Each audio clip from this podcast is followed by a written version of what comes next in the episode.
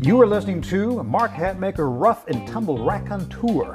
This is a grab bag of old school Western martial arts, resurrected indigenous ways, and empirical musings tinged with a heavy dose of respect, admiration, let's call it hero worship, for these hosses of yore.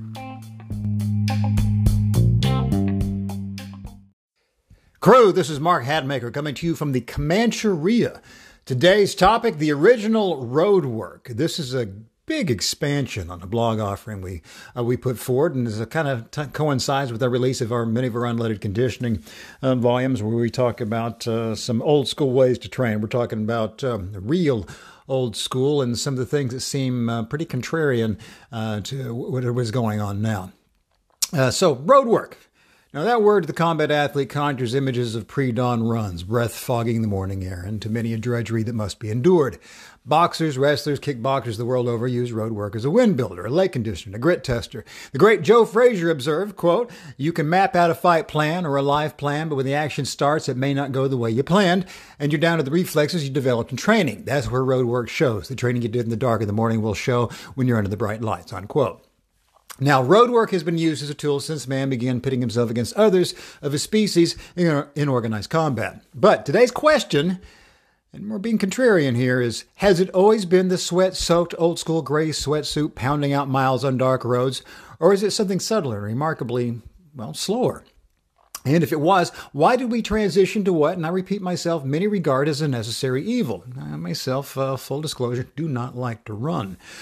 So, and by the way, I don't anymore either. Uh, the history of early boxing, bare fist, early glove era, and early wrestling, pre show wrestling, that is, i.e., today's professional wrestling, uh, abounds with accounts of training regimens that include road work. But this road work takes the form of long walks more often than not, often with trainers and a few others side by side and long rambles in the countryside. These seemingly amiable jaunts would uh, play poorly in a rocky training montage, you know, like men in trousers and peaked caps wandering the hills engaged in conversation. And yet, we find reference after reference that this is exactly the manner most road work was undertaken. I will allow one account to stand in for all as it involves a noted boxer. That is uh, John L. Sullivan, i.e., the great John L., being trained by noted wrestler, William Muldoon. And for those not in the know, Muldoon was a hell of a madman, could throw hands as well, and was noted for being a stalwart conditioning of uh, fighters. With that in mind, we're getting a peek at road work and combination fighting, of the boxer's mentality and the wrestler's mentality. Now, reporter Nellie Bly, yes, of Rounding the World in 72 Days fame, uh, she set out to beat Jules Verne's fictional record of 80 days. She spent time with Sullivan and Muldoon at the great John L's training camp as he prepared to face Jake Kilrain in Richburg, Mississippi. This extract comes from Bly's article in the May 26, 1889 edition of the New York World. Uh, this is Muldoon speaking. We have just returned from our two mile walk. And then, uh, if you and I are thinking, I'm in here going two miles, that's it. Uh, Sullivan reports it thusly Well, I get up around six and get rubbed down, then Muldoon and I walk and run a mile and a mile and a half away, then back, then walk. Okay, so to us, this sounds like a mixture of in- intervals, does it not? Although Muldoon makes no mention of this. This is back to John L. again. After breakfast, I rest a while, then putting on our heaviest clothes again, we start out for our 12 mile run and walk. Again, this sounds like a mix of intervals, the very least a fartlek approach. Now, for the uninitiated, a fartlek is a system of training for distance runners in which the train and pacer continually vary to eliminate boredom and enhance the psychological aspects of conditioning. I mean, there's a great deal of detail given regarding all else that is done in the training camp, which is primarily comprised of boxing, wrestling, hitting a variety of bags, dumbbells, Indian clubs, chest expanders, etc. Muldoon did not use the same walk run pace here. He pushed his fighters to use the combat sports training and the resistance training to capacity. It seems the walks, with or without running, were adjuncts, almost contemplative act, active recovery, rather than what we may see today. And we're also keeping in mind we had to get a bloated John L. down because he had a propensity to drink a good deal in between.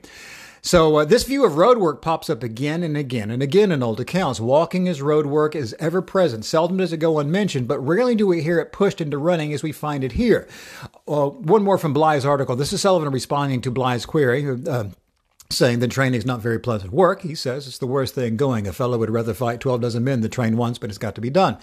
And again, Muldoon was a noted and respected wrestler and trainer of wrestlers and boxers. He emphasized building stamina via strength, and the sport itself is the wind builder. Now, this brings us a question is raised here. If, if walking was considered as roadworks, why did running rise to prominence? I offer a guess, and I'll leave it to you to divine if there's any truth in it. Pre automobile, pre mass transportation, most everyone walked, everywhere, often. Yes, there were horses in the world, but despite our cinematic images, most horses were used as draft animals. Fewer owned horses for travel than is assumed. And even here, if anyone has ever actually tended for a horse and gone through the steps of saddling, unsaddling, preparing a horse for a ride, well, if the trip is short, it was often an easier choice to simply walk. Most seemingly preferred to walk. History and literature is full of astounding accounts of walks, staggering distances, frequencies of walk by amblers of all ages and both sexes. These are found in the casual off mentions, not the point of the story, as in this journal entry here. Walked to Meister today for a visit. The 12 miles of heath were a tonic to the eye. Unquote. 12 miles. The journal mentions that they are home that evening, so our walker did a 24 mile round trip in a single day, and that was not the point of the journal entry. The reason for the visit? Just to chat. Today, we would post about it, expect a participation t shirt for such a feat. And yet, this was the norm. Poets, charwomen, millers, farmers, publicans, everyone walked. They walked most everywhere they wished to go. Round trips of as much as 30 miles were not unheard of. Most distances came in well under that. But they walked far and often, if not daily, almost daily, with distances of 5 to 8 being considered, well, like a walk in the park. The world prior to mass transit, prior to the automobile, was a world of walking humans, not a chosen few who do so for exercise, but everyone, everywhere, spread across the globe. Walking was the base rate of travel and, I wager, fitness. Uh, we're actually going to break this podcast uh, episode two. We're not done here. We'll continue on with uh, why I think uh, we think of running as road work, but we'll do a separate one where we expand on this history of uh, how much walking was going on because uh, it, it's it's fascinating to see how much we may have lost or just don't use this practice anymore. But you might still be asking, Mark, you didn't answer the question why do we see the move from walking to running in, in today's road work? Well, you're right. Now, hold that base rate of walking and daily round trip tallies in your mind as we look at yet another sport, that of physical culturists, which is the forerunner of today's bodybuilding. The early muscle men and women, from the stout Louis Cyr to the astonishingly lean Eugen Sandow, saw running as a strength killer. So it's an activity that eats into muscular gains. To Muldoon and other early boxers, wrestlers, combination athletes, and physical culturists, running was anathema to muscular progress. And even Kibosh, skill performance, they just said, do not run, please do not. It ate what you built in the skill and execution area. And we're going to get even deeper into this when we start talking into the, uh, delving into the uh, scientific uh, concept of uh, transfer, positive, negative, indifferent. That's uh, coming up rather soon, and it's a huge part of what's behind a lot of our how we program our unleaded conditioning programs, and how also how we program our, our rough and tumble programs for combat. We want to have maximum gains, maximum speed. We want to make sure we're doing work that has nothing but positive transfer. So, wind, stamina, and as some called it then, bottom, was highly valued. It was simply sought elsewhere via the action of the sport in question in most all cases. That is, boxers engaged in lots and lots of boxing, wrestlers in lots and lots of wrestling. And if one wished to run long distances, well, then it made sense to run. The cross training made no sense to the old timer's mind. Let us flip the practice, and we can perhaps see how it uh, see it how they saw it. So let's say you come to me and ask, Hey, Mark, I want to get ready for a marathon. Can you lay out a running schedule for me? And I say, Sure. First, let's do 12 rounds on the heavy bag, six in the double end, then some calisthenics floor work. Then uh, we'll uh, pause for lunch and follow that with 12 more rounds on pads. And this evening, we'll do six controlled rounds of sparring. You then would be wise to reply, Ah, won't that tire me out? When will I have uh, the time energy to run?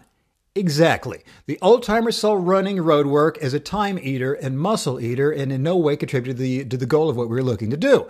This subject is hardly exhausted. We could delve deeper and deeper to the centuries old walking over running tale. You know, what footmen and the mile have to offer is uh, insight, the popularity of the sport of pedestrianism, ramblers and flaneurs, and, and put that evolutionary argument of persistence running up against the roaming hypothesis, which seems to hold more water to my mind. And again, all that is fodder for another day. And like I said, we'll do a second episode where we get a little bit deeper into the history of walking. I know that sounds uh, boring, but I, I, think it might be real uh, enlightening to uh, how we're approaching this, this road work idea or anti road work idea. Uh, but now, finally, I'm going to offer my answer, my guess, my surmise. Why did running become the modern definition of road work for combat athletes? Simply, we quit walking. We have such an abundance of easy transportation, easy resources at our fingertips that walking even a mere mile a day in the course of events is a rarity. Where before we were conditioned by our daily lives, now we must corral all of our beneficial effort into bite sized, regimented exercise portions at the extremes to compensate for the deficit. If we are not going to walk 12 mile round trips as a matter of course, then we've got to lace up the shoes and develop the discipline to start covering at least some distance in the quickest amount of time we have allotted for training so we can hurry back to our conveniences of not walking anywhere. I mean, that's just a guess, but that is definitely the horse I'd bet on.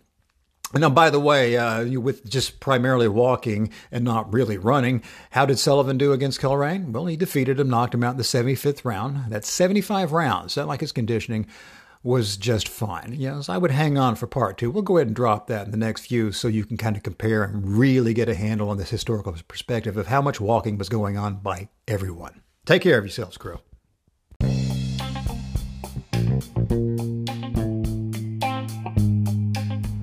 Well, if you dig what we just discussed today, uh, I'd like to invite you to like and subscribe to the podcast. Hell, support it if you want. I'm not your dad. Do what you want. And if you're a glutton for punishment, uh, just visit our website, extremeselfprotection.com. You'll find links to the blog, all of our products, and hundreds and hundreds and hundreds of more pages of like musings.